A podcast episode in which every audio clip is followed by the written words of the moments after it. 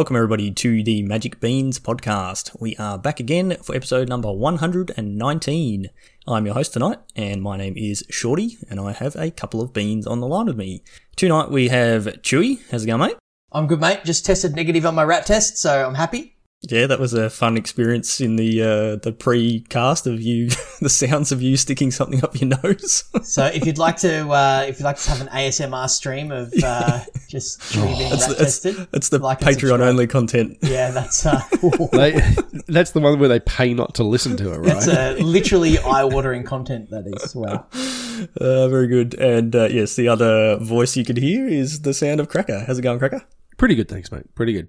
Bit of hay fever, so I'm uh, a little, you know, stuffed up in the nose as well. which is Nasally. great, Can I but, uh, interest you yeah. in a rat test? I'm an expert. Uh, no, you in fact cannot. I have many of them in my cupboard, and I don't want to have to use them. Thank you. Yeah, they're not the most uh, enjoyable experiences. Although, like you were saying before the podcast, Chewy, like it's much better when you do it yourself. I remember the the very first COVID test I had, like when they did the the, the nasal one and like the back of the throat swab, and it Oh, was like yeah, they were going so deep in the back of your throat that you're gonna vomit, sort of thing. And, I, yeah, I quickly learned that, I needed to put my head against something solid because it was a natural reaction to throw my head back. And Yeah. I banged my head on the wall. So if my head's against the wall to start with, then um, yeah, there was less chance of a brain injury. Because of course you hit the wall, then you go forward again, and there's Yeah, the back thing into the your rat nose. test. Yeah, it's just you it's end just with the this, like- cycle. it's like Yeah, that's how they perpetuating motion. yeah, exactly. Exactly. That's we've just solved the world's energy crisis, right? We've got this perpetual motion machine. Chewy's head with a cotton ball thing. Yeah, there you go. Oh man. Uh, this is the content people pay us for. yes, You- that's you why they you pay those for, big right? dollars. Yeah, you get what you pay for. Correct. The Magic Beans COVID testing podcast. That's right. Oh, Oh, yes. All right. Well, I, I think that is uh, kind of setting the scene for what the podcast is going to be like tonight. Uh, this may be a short episode. We we sort of mentioned on last week's podcast that there was an announcement coming up for the arena economy. And uh, this was a pretty hyped announcement, and I think a lot of people were pretty excited that this announcement was coming up. So, yeah, the focus for tonight's podcast was going to be the arena economy, and that's what we'll be talking about. But if you've paid any attention to any of the news or listened to any other uh, other podcasts that have come out this week, or seen Twitter or just our Discord, you will know there's not that much to talk about. Well, I mean, we'll probably talk a lot, but mostly it will be us complaining about Wizards yet again. For Hey, man, spoilers. Seems like the last three, four podcasts. So uh, yeah. Look, Wizards yeah. might be giving us uh, some sort of negatives, a lack of value, but Cracker, where can you get some value in the Magic space? Oh, Josh and Pat's MTG Bazaar, of course, is the answer to that. They're our wonderful sponsor for the Magic Beans podcast and the Magic Beans tournament series, which we are rapidly approaching the end of our Kamigawa League, which is pretty exciting. We've got a few of the players in the top eight already, which is pretty cool, and hope to see the rest soon. But um, yeah, Josh and Pat's uh, Facebook auction site, which they uh, sell single Magic cards uh, every night. And they also have wonderful buy it now auctions where you literally just say sold and you get it at like the best prices around. Um, super, super competitive, very fast shipping, and uh, we love everything they do. So thank you, Josh and Pat, for continuing to support us and what we get about. very good. So yeah, tonight focus arena economy update. So as I said, there was an announcement. I think about two weeks ago, they said, all right, on such and such date, which was last Friday morning for us, uh, we're going to be doing a stream and we're going to be doing an announcement about the arena economy. And everyone took that and ran with it, including us, Oh, with a whole bunch of speculation on what was going to be coming. And, uh, you know, the, the stream happened, and uh, it's safe to say that the entire Magic community was disappointed. Uh, and it's not surprising, as we'll, we'll get into the content of this. Uh, and I think, like, just sort of right off the bat, I, I don't really understand why this was a stream and not just an article announcement. You know, we'll, we'll I know they built it up actually in for it, failure, right? Like they so said, Yeah, yeah. What I found interesting, and I actually I went digging for the tweet just before we started recording, is from Blake, who is uh, like the communications guy from Wizards, right? So he's you know, like the front man for this sort of thing. Yeah. And um, Brian Kibler was saying it's baffling to me that Wizards would make such a big deal of this economy, right? And this stream when the event was like a non event. And exactly like Shorty said, like, why couldn't it have been like an article or something? And Blake's response was, I don't believe we made a big deal out of this stream. I, actually just me, mentioned we should do one, and people kept asking me about it and kept answering those economy stream when questions till we found a spot to start the discussion. So in Wizard's mind, this wasn't a big deal. This was just like a random, you know, like, oh, hey, we should have a chat about this. And that's clearly not what everyone in the community was expecting, which is why I think everyone feels the way that we do because we've approached it from a very different perspective than Wizards have. Because, like, it's pretty clear to everyone that the whole thing needs a massive overhaul, right? Yeah. So are, are wizards picking up on that though? Like, given the reaction, Very clearly not. I mean, based on the it's- stream. it's interesting because, like, you know, Brian's response was like, you know, perhaps, you know, you should have realized that that was going to happen. Yeah. And he's like, we really didn't have anything big to announce, but we didn't want to keep ignoring the request. And it's like, well, then maybe you should have thought about it a little bit Yeah. more. They, they did say, like, I went back and rewatched the stream just before or sort of skimmed through it. And right at the start, like, he actually says, you know, this is just a discussion on the economy and, and you know, starting point and whatever. So he, do, he does reiterate that. But I had a conversation with uh, my team members today uh, in, in, you know, the line of work that I do around uh, clients requesting changes. So I work in in the construction industry. Um, you know, construction manager. I have a team of guys that that work for me that organise the the building of houses. And all the time we get clients requesting, oh, can I change this? Can I change this? Whatever. And our company policy is basically no changes once the job has started out on site because it's a massive pain in the backside for everybody and it just leads to issues. And so the conversation I had with my team today was look, the way we've sort of approached it in the past is a, a client says, Oh, can I make this change? And we say, Oh, you know, submit your request to the office and we'll see if see what we can do about it. Or maybe we'll be able to make that happen. And so what happens is the clients then take that as yes, okay, this is going to happen. Like I've, I've, I've been told, okay, yep, if I submit it to the office, it's going to happen. And it's exactly the same. And, and the example I gave to, to my team today was it's exactly the same as what your kids do. I'm assuming your kids do the same thing as my kids. They say, can we have ice cream after this? Or can we do this? And, and you say, oh, maybe. And in your mind, the maybe means no. But in their mind, they go, oh, that's a yes. So you're telling me there's a chance. yeah. Yeah, they, they take it and they run with it. And that's what's happened here. They've gone, we're going to talk about the arena economy. And everyone in the entire Magic community goes, sweet, there's an announcement coming about the Magic economy. They're going to make changes. This is going to be awesome. Because how else would you take that? Why would they have a stream and just discuss the economy? Like, it's, it's Yeah, just if dumb. they had said there will be there is an article coming out explaining things in a week's Don't time. even announce it, mate. Just send it out in the world. Yeah, Say, exactly. hey, we've heard what people are saying.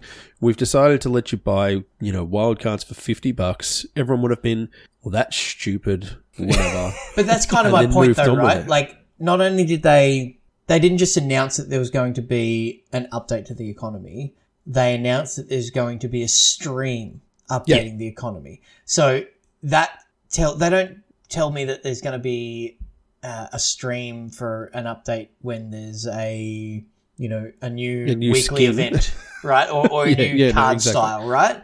Yeah. So and honestly, you know, it's the same level of uh, of content in the announcement as, as something like that, really. So, Yeah, they're not and really- and the same thing applies. So they've an, announced in inverted commas that I think at the end of the month or, or next week's stream, not this because they do a, a weekly stream where they discuss stuff.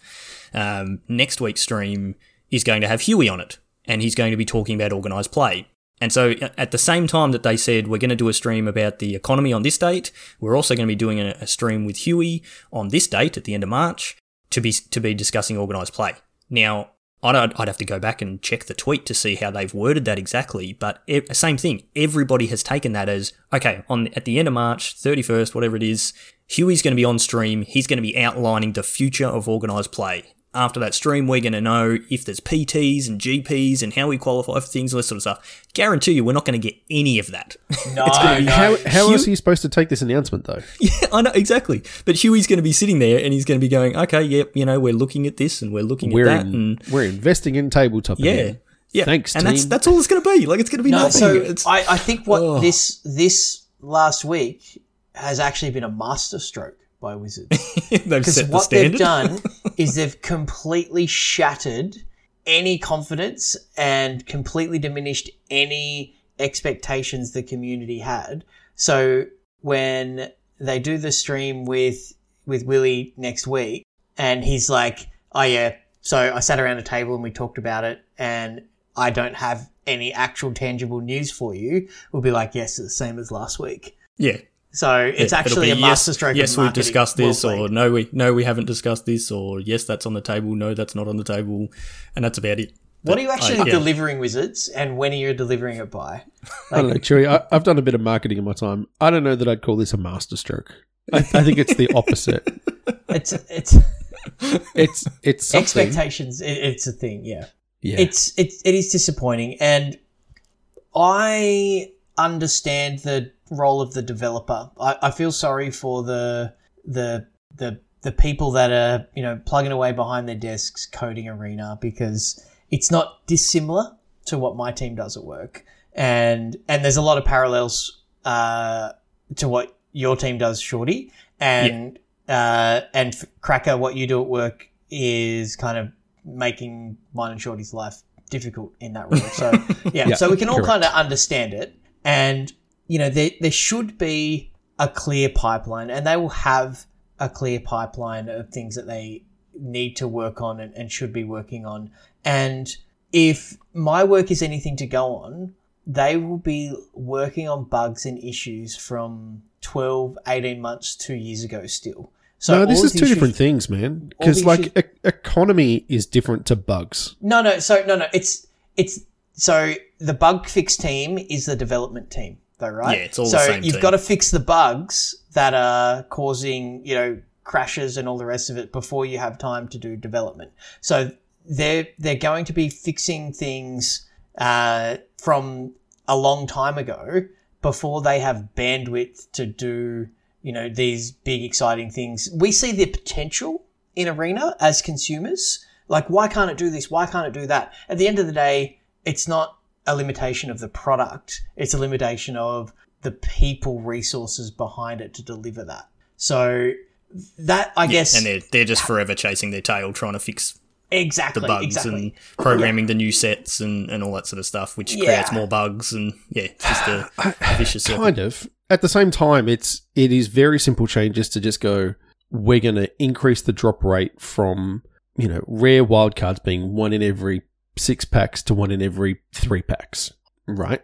Like that doesn't require a huge amount of change management or anything like that. It's literally like there'll be a couple of numbers here that we can adjust, and away you go. But is No, that more obviously- important than the you know if Yes. you dis- if you disconnect you can't get back into your game and, and you, Yes, you lose because I'll have rare wild cards that I can use on it's more important to you, things. Cracker. Correct. No, no, I understand what you're saying, but like, I mean, uh, yeah, I don't know. Yeah. there's It definitely seemed- resourcing issues, but I think that that is is a totally separate challenge to the economy being bad. Yeah, like if if you listen to Ryan Spain, who used to be on limited resources with uh, with Marshall Sutcliffe uh, a few years ago now, uh, he was then involved in the early stages of Arena and sort of setting up Arena and, and all that sort of stuff, and and he's an interesting character. Um, yeah, I've listened to a, a couple of times of, of him being on various podcasts, and he talks about sort of the setup of Arena and the economy, and and it's the same for for most of these type of games. There's a balancing act. You know, they go, okay, yep, you know, we'll we'll give you more rare wild cards in this way, but they they're going to reduce that somewhere else, and so it always sort of evens out. And so Wizards or who, whoever makes the decisions obviously has some sort of economy structure, or um, I guess like I don't know if they how they would actually work it out. It might be average spend per player or something like that. I'm not, not sure how, how they would actually work out those numbers, but they have some sort of figure in mind, and it's up to the development team to hit that target. And yeah, so and that's a constraint, right? So yeah, and, that's so they're obviously that- stuck in a spot where it's like, okay, yeah, we would love to give you way more wildcards, but we're being told that we need to be hitting these numbers per player yeah, it's spend, and yeah, But one of the comments from the de- head developer guy, he, I can't remember the guy on the not much. Chris yeah, but the other guy on the left. Yeah. Yeah. um, he he did make a comment on the stream that he wanted like that he needed his team to be able to make changes independent of the economy, right? When it come to banning cards and and things like that. So you know if a, the most popular card is needing a ban, which you know tends to happen when it's a when it's broken. Lots of people play Uro, right? So when that that needs a ban or a nerf uh, in the uh, context of alchemy, they need to make that nerf uh, without worrying about people being upset that they've effectively lost a wild card because of the health of the format. So, like it, it's like you said, it's a balancing act, and I agree that that needs to happen. They shouldn't like if somebody's going, "Oh, we can we really nerf this card because it's played in sixty percent of the decks?" It's like no, that's actually an argument for nerfing it, but the fallout of that is there's going to be a whole bunch of people that are upset that they've spent wildcards, they've jumped on this train, like this is the best deck. So that's something that happens in in Magic, you know, in paper. You know, your your Uro gets banned, it's now worthless. If it gets banned on Arena, we got wildcards. Alchemy gets nerfed, it's effectively banned yeah. and you, get, nothing. right? So they've missed on that. You know, they've, they've tried to do something good, but, you know, they make the argument that the overall health of the format is good. But if I can't afford to play in the format because I've spent all my wild cards on cards that are effectively useless now, then I don't care how healthy your format is, I can't afford to play it. So Yeah. that's that's where my gripe comes. I mean, the it, I'd have to do a rebuy, right? I have to buy back in like a like at poker. Like I've been knocked out because you know I'm trying to get you know the fifth diamond off the off the top of the deck, but suddenly all diamonds are now you know pineapples, and there's no way I can get my straight anymore. So it's a um, like they've rigged it for me, so I have to buy back in, and that is where my issue lies because they say that they need the developers to work independently of the business side of it, but nothing that I've seen uh, actually speaks to that. There's no actual evidence of that. So that's just pure lip service. And I feel like that's a bit disingenuous and that's made, made me annoyed. Like if they're like, hey, it's a business, we want you to spend more money, just say it, honestly. Like, cause everybody knows it and just being dishonest about it, uh, or maybe not dishonest, but not being upfront about it is far worse than being upfront about it. So yeah, you're sad because your card got nerfed. Spend fifty bucks, get twelve rares and four mythics, right? Ugh. Yeah.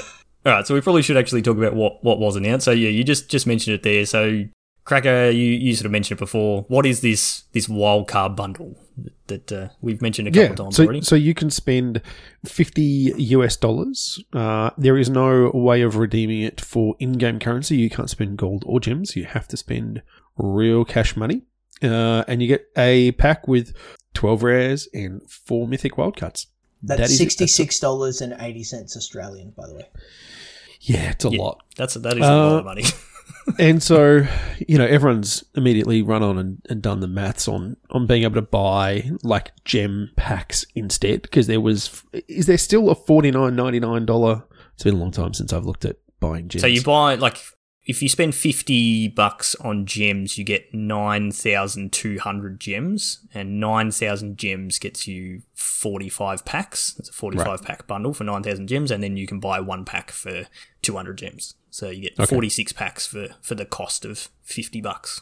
right and yeah so then if you're opening packs you get what what i'm reading shorty's maths here approximately nine rare and three mythic wild cards plus a common and uncommons but you also get 46 rares and mythics along the way So, yes, you technically get less. I mean, not technically, you will straight up get less on average rare and mythic wildcards, but you've also just opened like 46 other rares and mythics. So, So, the only time If you're that- looking for things in the set, then you- you're likely to have opened at least some number of the, the card you want. Yeah, Yeah. So where the uh, the wildcard bundle works is if you go to play a deck and it needs four of or eight of rare lands that are not in the current set. So when you buy the the gems and you you buy those packs, you can only buy the current set. You can't go back and buy. No, you can. You can buy No, all no, you packs. can. You You can? can buy Yeah. the sets. You Yeah, can buy oh, Okay. any pack. The only packs you can't buy is like Jumpstart and, and those sorts of packs. But you can you can buy any pack that's that's there on on Arena, like from any of the standard set releases. But when you buy it in the forty, like those gem bundles, like if it's nine thousand gems or whatever it is to to buy it, you can't split that up between sets. So you might No, need- you can't. Correct. You, yeah, you might exactly. need eight rare lands out of the previous set, but you need nothing else. Yeah, but the You know. but the cost. So you can buy any individual pack for two hundred gems.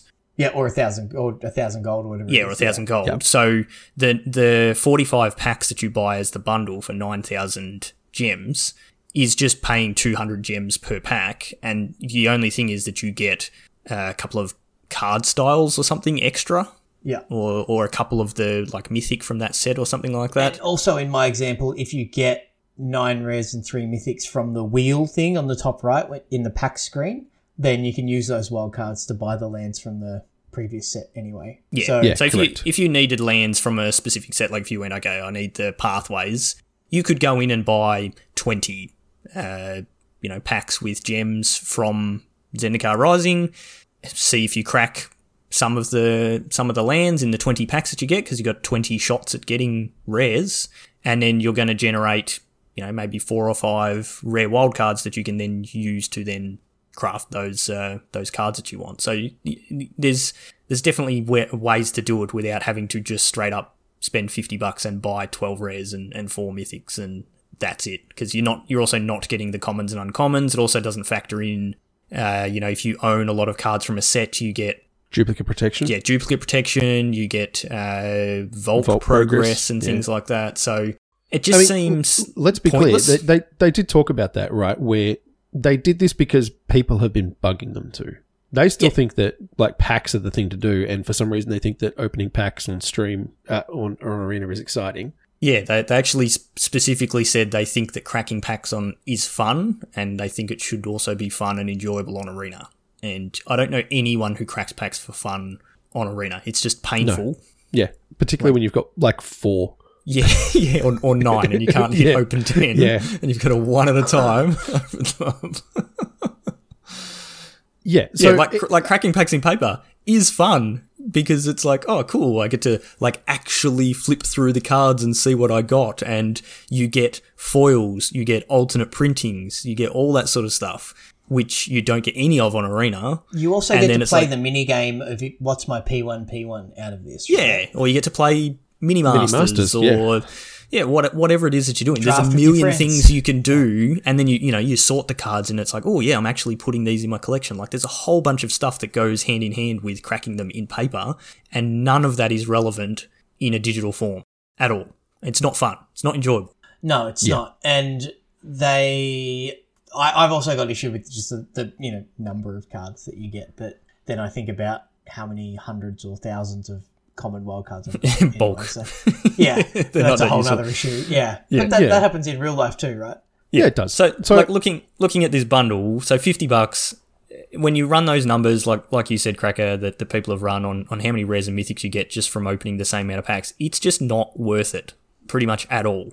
Like you're getting a couple of extra rares and maybe one extra mythic, and you're missing out on just so much other stuff that it is just not worth it. So everyone thinks this is a flop. Everyone likes the idea of being able to buy wildcards, but this price is just crazy. So, what are the odds that they've gone in high, as we've seen Wizards do so many times? Like when Historic was announced and you were meant to have to pay two wildcards to craft a Historic card. What are the odds that they've gone in high, wait for the reaction, and then in a few weeks' time they're going to go, We've listened to the community feedback, we're going to drop it to 30 bucks. I actually think zero.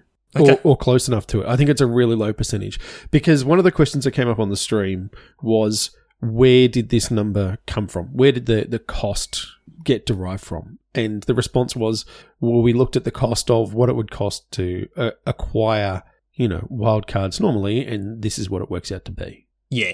So Yeah, they have done the- the maths, and to turn Yeah. around and change it fundamentally changes the cost of the rest of the packs that they've got. So Yeah, they're not Yeah. they're not looking at the cost of wildcards and discounting that to say, well, you can buy it in a bundle at a discounted price, which is exactly what they should do to entice people to spend more actual cash. they should do. But Yeah.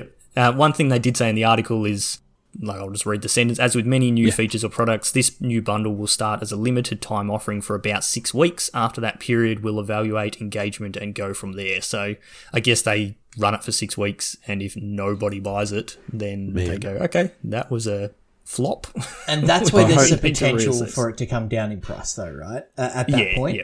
So, and then they might run it as well, a no, they'll just be like, uh, no, I think they'll view it the other way. They'll just be like, well, we offered this at the Yeah, market people rate. don't want it. No one wanted it, Well, it's so not it was just a market bunch of noisy. No, it is because they said it. yeah. and yeah. and like I said, they did the maths. They compared it to what it costs to buy fifty packs in gems, and it works out this way. And they've gone, well, you know, you only get nine and three. We're giving you twelve and four, so you're actually ahead. I promise you, that's what they've done. Yeah, yeah, but they're wrong. Uh, no, Yeah. hundred percent wrong, but that's I think that's like the most clear to me now than it has ever been.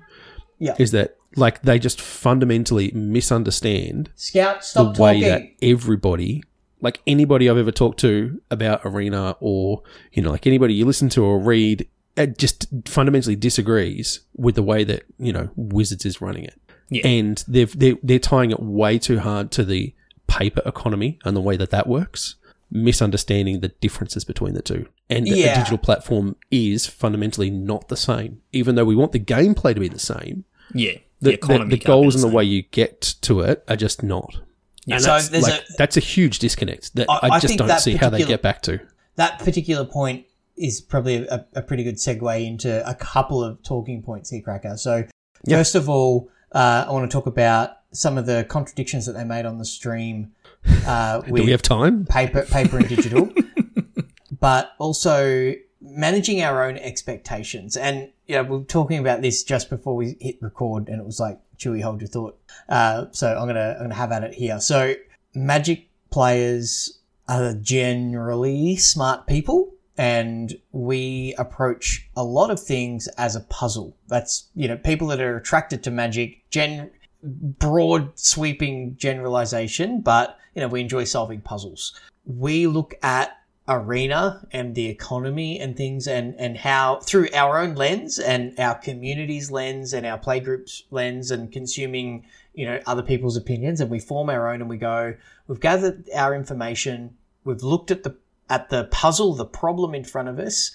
and we've come up with our own solution on how we think that puzzle should be solved right? That that that is you know magic board state attacks blocks. Do I counter this spell or not? That that fundamentally you know they're they're really similar things using the same part of our brain. So we all have our own opinions on how we think it should be, and when somebody wizards does something that doesn't align with our own individual views of how it should be, we see it as a mistake. Now, wizards are influenced by sales ta- sales targets and sales figures. They're influenced by you know the number of uh, you know games played with certain cards, the number of uh, formats interacted with, the number of new accounts created, all of that. You know they've got these KPIs that they need to hit, and that is what's driving their business, not in franchise user satisfaction. Because in their mind,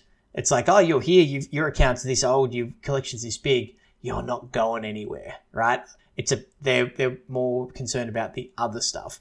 So to them, the puzzle has already been solved. So they're not looking at it like it, like we are going, how do we solve this puzzle? They're looking at it with, look how well we solved the puzzle. We attacked correctly, and look at all of this damage to people's wallets that we've gotten through. like we're winning this game. So, So much trample damage. so much trample damage. Yeah, exactly. So what what they've done here is they've cast giant growth, right, on, on their Bec- economy. become immense. Yeah, Team exactly. of Battle Rage. exactly. Yeah, except it, the problem is that it's on a uh, an infect creature, and uh, everyone is now just very dead. yeah, So I, I understand what you're saying, Chewy, and I think like there's, I don't want to say we're diametrically opposed because I think it, there's definitely crossover in terms of like our goals and Wizards' goals, right? Like uh, fundamentally, we all want the same thing. We just want to go about it differently. I think the the biggest problem is, and it, it leads me into like another topic, and maybe we come to this in a second, but just the cost for new players is horrendous. Yeah. And so, was, like, my point I was going to go to. yeah, so the the challenge is like we've been playing this since the like early beta, right? Like some of us were actually in like the, the alpha Yeah. or early beta testing. So we've Yep. been in it since like literally the second it launched. I mean, we struggle and we're willing to spend money, not infinite money, but some money on this constantly. And we engage in the system the way that, you know, wizards have told us to. And it's expensive and we still are not able to, with our massive collections, go, I'm going to go from this deck to this deck. So when someone new comes in and they sign up and they get the six color decks that you get for playing through the, you know, intro how to use arena thing, that are not have cards in them that are no longer are they changing that too? in best of one standard. Yeah. So, uh, yeah, how the the I, I would hate to see the drop off statistics when people realize that you know you you can't just easily turn what you've got into something that is like a meta deck or slightly competitive. And their their assertion is well, when we built Arena, the idea was that people would grow their collection slowly, and it's like, Mm. mate, that's that's how Richard intended the game to go. But no one's played it like that for 24 years. Maybe it happened in the first six months of the game, but we all just min max, right? That's what everybody does. Yeah. That's what your game is about. Correct. Your game is is, is literally designed around min maxing, and so the the challenge there is how do you get new people to do that? How do you slowly grow a collection while all you do is get pub stomped, and all the rewards are tied to you winning games? Like how do I how do I get those daily reward wins for five wins or whatever it is? I get a pack if my deck sucks because Yeah, I haven't can't win a game. spent four hundred dollars to buy fifty dollar packs to to build a standard deck. It's just like the the things Yeah. that they're saying and the way that they're saying, "Oh, we want you to do it this way." It's like it doesn't line up with the way that reality happens. I appreciate where you started with your goals, but the problem is you've given it to us now, and it just doesn't work. So, a, And so, like question for that that means that they're wrong. questions for you guys because I I I complete more games of Arena per month than you guys do. So I Yes. I'm at a, and I'm not. This isn't it's some sort of weird flex because it's not like I'm doing high mythic every week, right? Uh, every everything. So I'm I'm in you know platinum early diamond is normally where I get to in a in a season. You guys don't play as many games as I do. hey, I'm, I've, I've made it to silver. Yeah, Yep, so, yep, so, same. so this is this is so Still in silver four. So are you still playing against meta decks at that Yes. level, or are you playing against yeah, yeah, absolute? yeah, Bruce? hundred percent. Hundred percent. Okay, Even in bronze. I play you're- against runes and like, so your Yeah. point cracker Black, white, is mid-range. hundred percent true. So and I, I started in bronze, and Yeah. it was from bronze four. Yeah. Only in the last you know couple of months. So Wizards' that, that's happened. rebuttal to your comment would be that's what the ladder's for. But there are players at whether whether you're in bronze or you're in mythic that have spent considerable money on their deck, right? And some of them, you know, are obviously better at the game than others, right? Or or play more often than others, or or a combination of those two factors.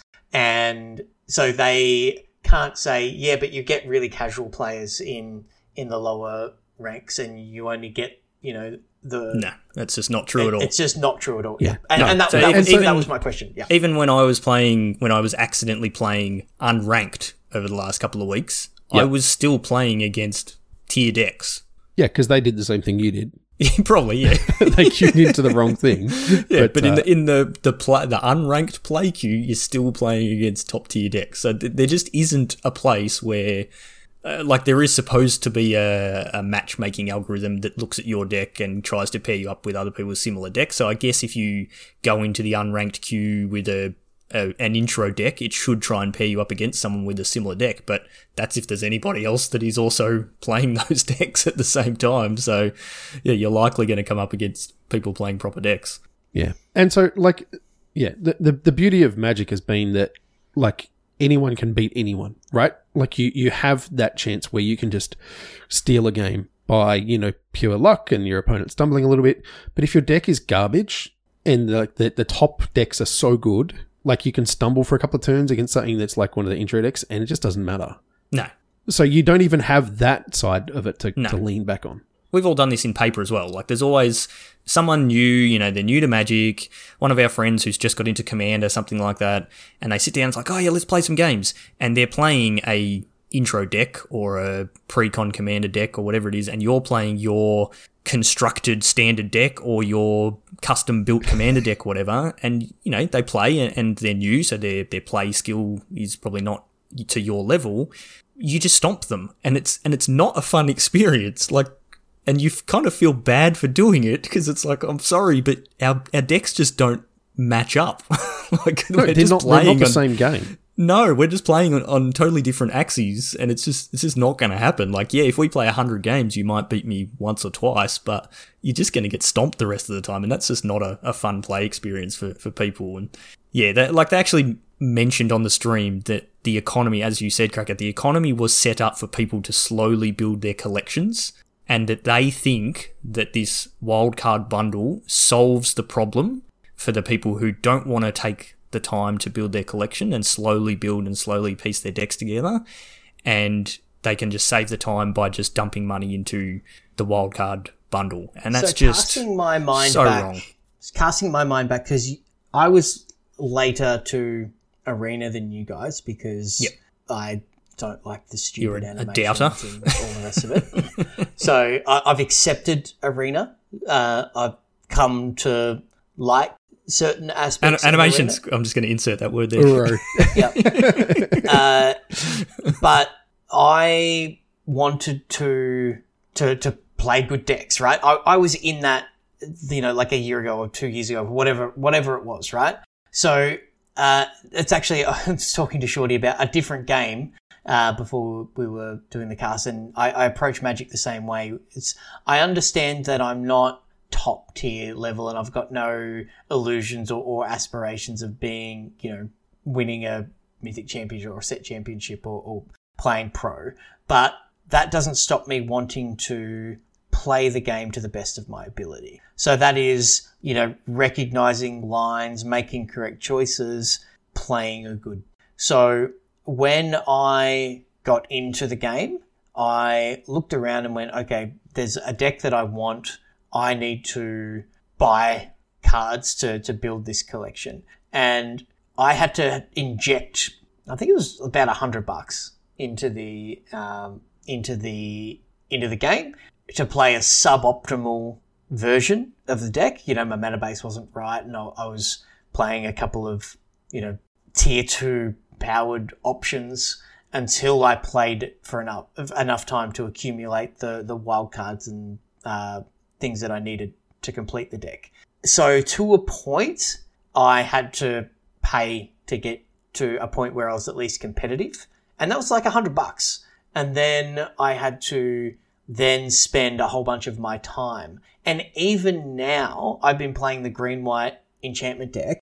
It was only a week ago that I got enough rare wild cards to get the uh, Cave of the Frost Dragon and the last green white slow land to complete my mana base. So it was so even someone who has an enormous collection uh, and has been playing for a number of years, I am still playing through platinum and verging on diamond with a subpar version of the deck. So if somebody just signs up tomorrow, what hope do they have, really? Like, it just yeah. without them spending $500 just well, to get the yeah. cards that they Yeah, need. and so people did the maths, right? They looked at how many just like rares and mythics there are in most of the top decks in standard. And if you were just going to buy the bundles, you would need to spend between 150 and 250 dollars depending on which deck it was that you wanted to yeah. build just to buy the rare and mythic components not including the fact that you would be lacking all the uncommons and commons that make up you know the other 20 odd cards in the deck because yeah. they're more like 40 odd rares I've got some of the lists open now, and right. yeah, that was going to be one of my points. Is if you if you come into the game and go, okay, I, d- I just want to pay some cash and get the wild cards so I can build the decks I want. You don't even get any common or uncommon wild cards from the bundle, so, so you can't even build your whole deck. just give us twenty of each, mate. Like yeah, so it doesn't cost you anything. Dumb. But anyway, yeah. So if you look at, so uh, I'm just going to quickly run through some decks. So mono white has three rare, uh, three mythics, forty-two rares. So that's four bundles you would have to buy to, to get that. It's 200, 200 bucks US. The tabletop cost of this deck is $202 US. So basically the same cost as buying it in paper. A similar deck to what Chewy's playing, like green white, nine mythics, 43 rares. So another four bundles to, to get that. Um, similar, about 280 bucks. Orzhov is nine mythics, 44 rares. Naya Runes is 36 rares, so that's three bundles for that. 154 bucks in tabletop. You've got to buy three bundles on Arena to get that, so similar price. Uh, if you want to play like Jeskai, you've got 31 rares, seven mythics. Yeah, you're looking at minimum three bundles to buy to get any deck. You're then missing all the uncommons and uncommons as well. So it's 150 to 200 bucks per deck, and then that's just to have one deck. You you then can't play anything else. So you can't then go to your store and go, oh, I don't like this deck anymore. You know, how much is the trade in, or you know, what's your buy buy prices on these cards, or trade with your friends or, or other people in your store. You know, get out your binder, you know, get around, got trades, got trades, that sort of thing.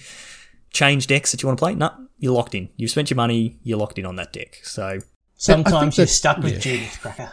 Oh, yes. All right. Uh, yeah, and I think that's fundamentally the problem. Like, I would be willing to take the hit on things, right? Like going, okay, I've I've played mono white. I spent my two hundred dollars in paper to play mono. All right, is there a better example? Because I'm no, not no, no, no. I think you're on track here. Keep going, right, keep so going. Two hundred dollars to play mono. Two hundred dollars to play mono white, and then you know I decide I want to build. Yeah, ooh, love them. Uh, whiteboarded. Uh, if I want to turn around and, and, and sell them, like I may lose what between fifty and hundred dollars. Right, I don't expect to get two hundred bucks back out. No, but then I've got hundred dollars that I can say, okay, well, look, did I get my my money's worth? Did I have enough fun with it over this period? Yeah, you know what? I played twenty games. Cool, cost me five bucks a game, effectively, or whatever it is. That's great. I I think that was my value, and I'm okay with that. And now I've got a hundred bucks where I can turn around and, you know, spend it on is it control or something that I actually want to play. Now, does it get me all the way to that deck? No. And that's fine. It shouldn't. I'm not looking for a one to one change but it's a, here. Like it's that's, a deposit. That's, yeah, no, it, it is. But the thing is, like, I accept the cost of doing that in paper. Now, yeah. whether I actually do that or not is, is a choice that I have. But like Shorty said, like, I buy mono white in standard and all of a sudden it's just not meta anymore. I'm like, oh, well, I guess I pull out the most powerful card in Magic again and it says Visa on it and yeah, go from there. well, the, the deck rotates. You hit rotation and whoop, yeah, exactly. now that entire deck is gone and I now need to start completely from scratch. So, all right, let's touch on touch on a few other points. Uh, yep. like still still a few things to get through. So, uh, you I, I guess you like that point you're sort of going along there, Cracker, leads to the dusting conversation. So they actually mentioned dusting quite a bit on the stream. Uh, for those who don't know what dusting is, it's it's a thing that comes mostly from Hearthstone. It's where you can take a card that you don't want and you convert it from a card into dust. You can then use that dust uh, to then craft new cards, and it's the rate on it is pretty garbage. It's it's it's around about a four to one ratio. So if you dust four of a, a epic, which is a purple card, um, that will give you enough to uh, craft one new purple epic epic card. So it's it's not a good ratio, but it's at, it's at least giving you that option. And they were pretty clear in the stream, you know, that they they never, you know, right from the start, they never wanted to offer that system.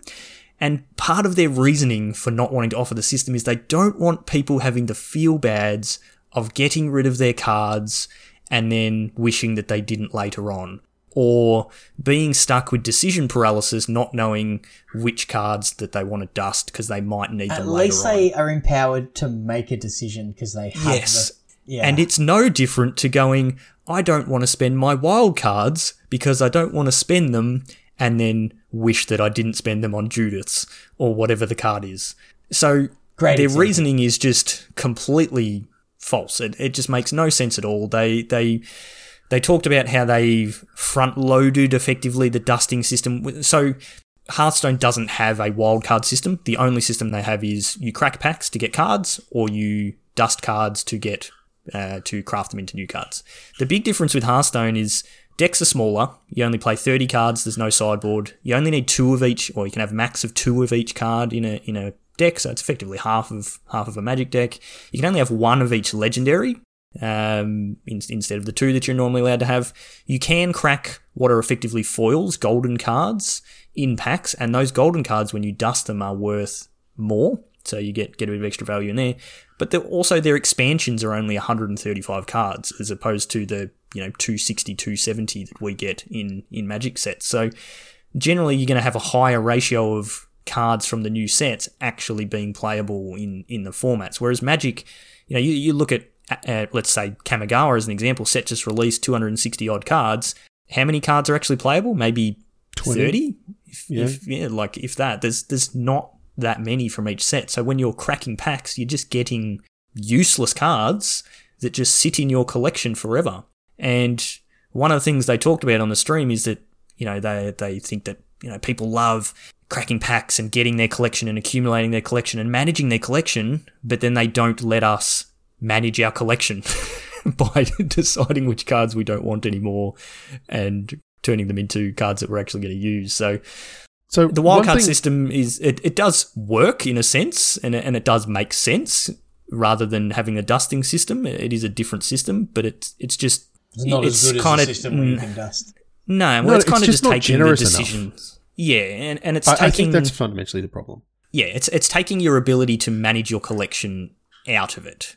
Like you're you're managing your collection in terms of effectively what you're buying, but you're never given the option to, as you were saying before, Cracker, trade those cards in for. There was the a fundamental deck that you shift in Magic that coincided with the release of Arena, either deliberately or not. I don't, not sure if this was actually part of their vision and strategy, but there was a shift from a trading card game to a collectible card game, right? And the inability to trade digital assets uh, and you know or turn them into something else uh, definitely aligned with that. And because they saw that as lost revenue. Wizards see the Yeah, no secondary from market yeah the secondary market is lost opportunity to make money from wizards right? So they've locked that down. They saw that with magic online uh, where you know there were people that set up whole businesses uh, and they were you know buying and selling and trading cards and, and making a profit and wizards weren't getting a cut.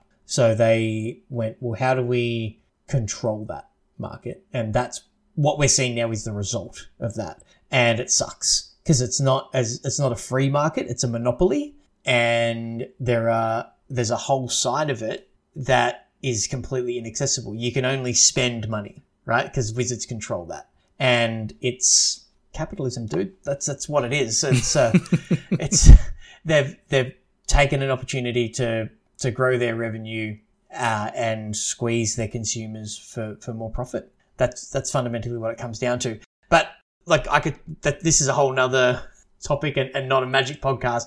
I'll stop talking at that point. I've, But I've one got, of the things that I, I sorry, Craig, you, you go. I've, I've got. A, Uh, I'm going to change tack. So if you've got a Oh yeah, I've just I've just got one thing about dusting, and I think that this is uh, a fundamental misunderstanding that everyone has is that we've been asking people have been asking for dusting for for forever, right? Because the Hearthstone comparison is so strong, but I think people are expecting it will just be dusting on top of what we have, Yeah, and that's just not how this works. No, it's And one, so Shorty was the other. talking before. Yeah, Shorty was talking before about the fact that, you know, when they give you more individual card rewards as part of your daily things, then the way that they balance that is by shaving back the, the gold that you get somewhere else. Like there's, there's a set of targets that they're trying to match and they balance that. And even my, you know, like up until recently, I was thinking the same. Way. I was like, yeah, just give us dusting, and like, you know, I'll get my wild cards, and then I'm like, oh wait, but if they give us dusting, then the wild cards go away. So Yeah. I think that they have the a structure that can work, but yeah, like I said, they're just. I don't think they're generous enough with the way that they apply it, and they're just looking to, you know. They dou- made well, a you know, billion dollars dou- last year. Yeah. yeah, I mean they were, they were mandated to you know double their profits in five years, and they did it in three. Yeah. So good job, Wizards! Congratulations, you took all their money. Can we have some more wildcards, please? Yeah, exactly. It doesn't cost you anything to give us that. So one of the, the common threads that has come up in our discussion tonight is the comparison to paper. And there was a, a I think a, a really interesting question that was posed during the Q and A, and uh, I think you and I had a discussion about this earlier in the week, Shorty. But Yeah, we did. the um, why don't they have like in pre-release packs? Why don't they have card codes in in actual packs? Right? And I This is the funniest response of the It's, stream. it's just go go Chewy. my, Go for I, it. I, I don't even know how to articulate how flabbergasted. I'm going to use the word flabbergasted. That's how, Yeah. like, it was the most contradictory. It I, look, I feel for the guy because it was like I have a company line to toe. I'm put on the spot. I don't have an answer. I'm gonna say the first thing that comes to my mind. It's just Could have said so anything worse. else except for this. Anything else? Like, oh my goodness, what an awful what, what, did, position what did he say? that more people play paper than play arena, and they don't want people to have useless things in booster packs. yeah. Now, if I was running a business that had two main streams and one was bigger than the other, and I saw an opportunity to grow one stream through another and make more money at zero cost because there's already useless stuff. There's in already booster- ads in the boosters. in, yeah, exactly. Like How else would I know about FNM? exactly right. Yeah. So, w- w- oh, I just can't even. Like it's. no, it just breaks your brain in so many directions. I'm literally void winnower right now. I can't even. But it's a. It, it just makes zero sense, and it really tells me that the the digital arm of Magic and and the paper arm of Magic are sitting at opposite ends of the building, and they they, they have different lunchrooms, and they you know they they don't interact at all. Yeah, and it just made no, no s- strategy. Made no sense. It was It's so just dumb. absolutely ridiculous. Like, yeah. Yeah, like they, they gave the same reason for why don't we have sealed tokens in pre-release packs anymore, and the reason Oh, that was, one made sense to me actually. Uh, not really. It was yeah, it was. Uh, sealed isn't always available.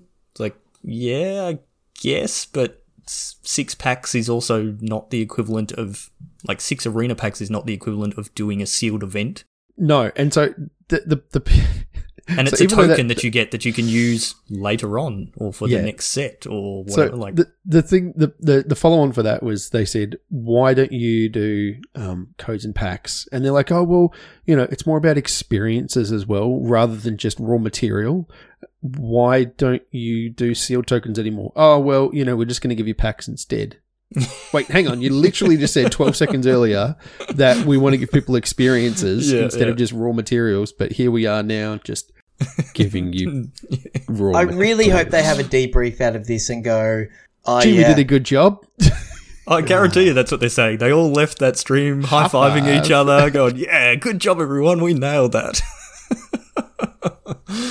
oh dear. All right, so a few a few other things to touch on from the stream.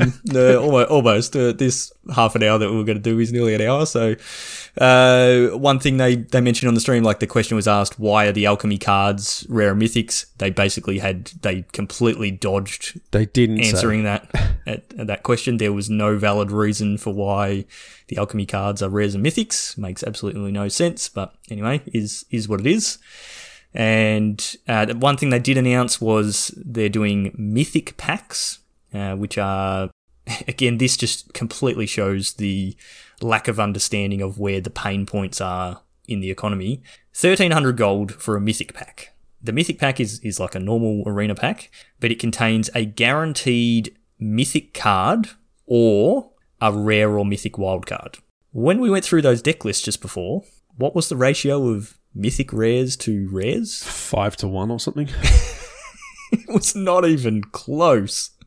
I've like got, most decks are like four or five mythics to 30 to 40 rares. So again, it just shows they just don't understand where where people are struggling. Uh, the, the a question was raised about what can you do about you know all the rare lands that people have to purchase for these decks, and they they they gave some horrible answer about oh you know we kind of want people to manage their collections and have that choice of oh do I you know craft these lands that I need for my deck or do I craft the you know the big flashy mythics and rares that, that I want and, you know, just play some subpar things. And it's like, that's, that's just not what your game is. Like, that's not how people engage with the game that you're creating. People need to, to buy those lands.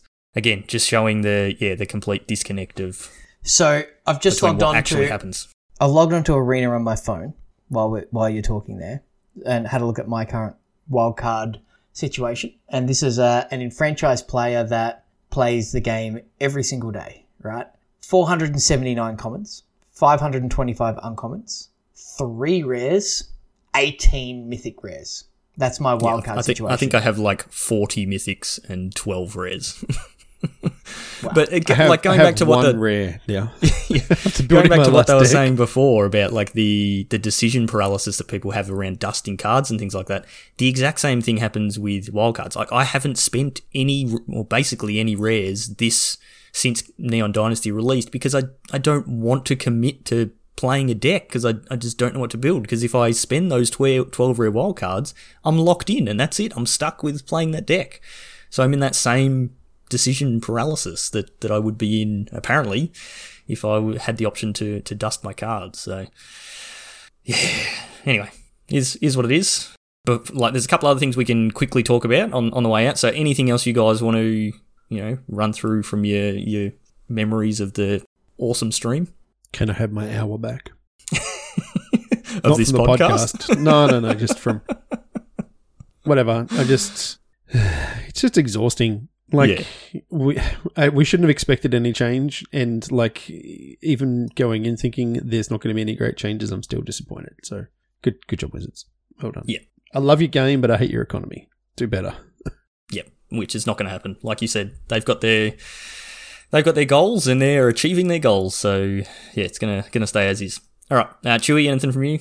No, Nah, just uh, I agree with what Cracker just Yep. said. I think he summed it up really well. Okay. We, we may have a little bit to say about uh, a couple of these things. So, uh, they did announce they're going to be bringing in some sort of system in the near future that will allow you to test cards before crafting, which is good, but it sounds like it's just going to be you can play against Sparky with any card. So, you can build a deck and then play against Sparky, which is basically the same as goldfishing. Don't know how useful that is. Would be much nicer if you could do any card and then play against people on your friends list or something along those lines. But anyway, that would but that would be too generous. Uh, another thing they're doing is they're looking at improving the rewards that you get from like playing constructed events and things like that. So obviously we've spoken about in the past where if you want to if you want to build your collection, the easiest and best way is to play limited and earn gems and all that sort of stuff. You kind of don't have that avenue with constructed play, and so they are looking at increasing the rewards for constructed events and constructed play to to give players that avenue, which is cool. But I guarantee you that's going to come at the cost of the rewards for limited play. They will increase the the rewards for constructed events. They will reduce the rewards for limited play. That that's how it'll go. Could almost guarantee. Uh, and then the last one, which we may have some discussion on, is they announced there's going to be a non-rotating paper tied format, which we'd heard rumors of uh, or was mentioned recently. And, and Pioneer, all- finally. Yeah, really we've all gone, sweet. This. Yep, it's going to be Pioneer. Awesome. They've got that format. Bring it on. Sounds good. No, it's not Pioneer. It's going to be something else that they couldn't even tell us anything about. I don't even know why they mentioned it, but yeah, there's going to be some sort of non rotating paper tied format, which I'm assuming will just be all the standard sets that have been released on Arena currently is the format. And they said Pioneer will be at some point in Hang the on, future. hang on. Isn't all the sets that have been released on Arena so far just historic minus alchemy? So historic historic has the historic anthologies. It's got Jumpstart. It's got all that sort of stuff. So I'm assuming it will just be standard releases. But um, I mean that's not confirmed. But that that would be the assumption that I would work under because that's the easiest to say. Yep, this is a paper equivalent format. It's just sets from this point, whatever the you know, Ixalan or whatever the earlier earlier sets are that are full sets on Arena to current standard sets, and every set that comes out gets gets added to that. Which I don't know, could be interesting. It might actually be more interesting than historic because historic is uh, pretty crazy and uh, yeah has all the alchemy cards in it. So might be cool. I don't know to, if you boys brew. have been listening for the last hour or so, but um, as new players to a new format, Magic Arena is horrendous. this is just going to suck. because it will cost infinite money to get anything good. And that's like that's the thing that bothers me about Pioneer as well. I was like, bring Pioneer. I was like, Yeah, it's gonna cost a wild cards you need to get Pioneer. Yeah. Like no one can afford to play that. You have to be like super whales. It's just well, well, they also said that they're not going to have any remastered sets as well. So that was the avenue, right? So Yeah, for Pioneer. for Yeah. Pioneer, yeah. So they could have you know whatever um, you know the whatever set remastered. Battle for Zendikar remastered. Yeah, and we could draft it and be really fun, and we could you know we could get our inverters of truth or whatever we were looking Yep. for, and they uh, Em- they, Emrakul? they don't have that. Yeah. No, that was in Shadows over Innistrad. Anyway, yeah, I mean, like if it is that if it is that format where it's the sets that have all been released on Arena up till now for standard, that is the format. That's fine for me and Chewy and you, mostly you, Cracker, and, and probably a bunch of other people that have been playing Arena for the last few years because you've got all those cards just literally sitting there doing nothing. But like you said, Cracker, if you're a brand new player that comes in and you want to play it, good luck. there is no chance you're going to be able to craft all the cards you need for that format. So, yeah, but it, it does give you somewhere like historic was meant to be. The original purpose of historic was when your cards rotate out of standard, you can play them in historic. And as we've discussed before on this podcast, no, you cannot because none of them are good enough. No, because they're polluted it. But yeah, so it's like I, I don't mind them getting back to that because like that was a good decision. Yeah. To, to, you, to do like that. you, you need to have something for that because yeah, otherwise your cards are literally just dead and you can't you can't dust them as we've already spoken about. So they're uh, they're just rotting on your collection and and probably making arena run even slower than it, it already does sometimes. So we'll see. There was no uh, timeline for when this format is going to be released or, or more details on it are going to be released. I don't know why they couldn't have tied that to this announcement and gone, hey, here we go. There's a new format. You can play this and it doesn't cost you much because it's the cards you've already got. But that's not what we got. So it is what it is. Uh, the wildcard bundles and the mythic packs, those sorts of things, are they're going to be available from when the next set releases. So Streets of New Capenna, that's what it's called. that's the one. Uh, so that'll be, I think, like mid to late April. So uh, yeah, keep an eye out from that. And I would suggest that you don't buy any of the wildcard bundles to show wizards that no one wants them. Although, like you said, Cracker, they'll probably read that as, oh, okay, well, we tried and no one wants them. So I guess it's not the price. I need to Oh, go dear. eat some chocolate or something to make myself Yeah, feel yeah. better, man. Like I just depressed after this one. I'm sorry, everybody. Seriously, like we we do want to be excited about things. Let's do another paper stream and talk about how great paper magic is. Yes. Well, speaking of that, we have our uh, our Neon Dynasty League finals coming up next weekend. So the sa- Saturday, the second of April, will be the final stream. We will be in person in the booth, streaming with our good setup, and uh, yeah, playing some good matches for that. So next week's podcast will be the focus on the metagame for that. We'll have the deck lists for the top eight players. I think we've got five out of the eight players locked in for that that top eight. And uh, yeah, some pretty pretty tough competition. A few of the the regulars have made their way through, and uh, yeah, Rolling Royce, man, this is, Rolling Royce went three three in his group stage, and uh, somehow ended up in second place in his in the ladder of his group stage, and then he's just won his way through the lower bracket, and he's into another top eight. Just I don't know what we have to do Just to, just, to just get that guy. rolling, mate. Uh, so yeah, that, so that'll be sa- Saturday, the second of April. Keep an eye out for that. We'll have full day of streaming and uh, giveaways and and some commentary and all that sort of stuff. And uh, my wife bought me a brand new sports coat so I can uh, up the fashion game for the for the stream. Yeah, you'd think the Yeah, Beans would be that. talking about show notes and you know the the details of the economy announcement. Well, Shorty and I ha- had a, a lengthy message conversation about not wearing the same coloured jacket on stream. So We actually need to check that. Hang Yeah, on. I mean, what are the I'll- choices I'll here, boys? We've got black and blue. I don't know what else there Oh, is. I, I, have, I have two different you're grey blazers. Yeah, yeah. Uh, actually, I've got some grey ones as well. That helps. I've got some grey and grey. yeah. All right, The- that's the going to do the us. cream, the off white, That's the enough. beige. Right. Yeah. Uh, this podcast has gone on for uh, about Good 40 half minutes hour longer chat, than, guys. than I it should be. appreciate it. Yeah, Yeah, yeah, no, yeah, good is. work. Right, so yeah, like Craig said, uh, yeah, this is not our usual uh, whatever we do for our podcast. Despite the last few weeks, we do try and keep it upbeat and uh, provide you guys with info. But there just hasn't been that much to talk about in the world of Magic, so it is what it is, and hopefully we'll get back to some more exciting things in the near future. So keep an eye out for that. Right, usual wrap up. If you want to get in on our future events, uh, the next leagues and one day events as part of our tournament series, the best place to do that is to jump into our Discord where you can become a part of our awesome community. So the link for that is always in the show notes. Click on that, join the Discord, and uh, say good day and sign up for our events. You can buy some sweet Magic Beans merch. We have a merch store with t shirts, hoodies, all that sort of thing.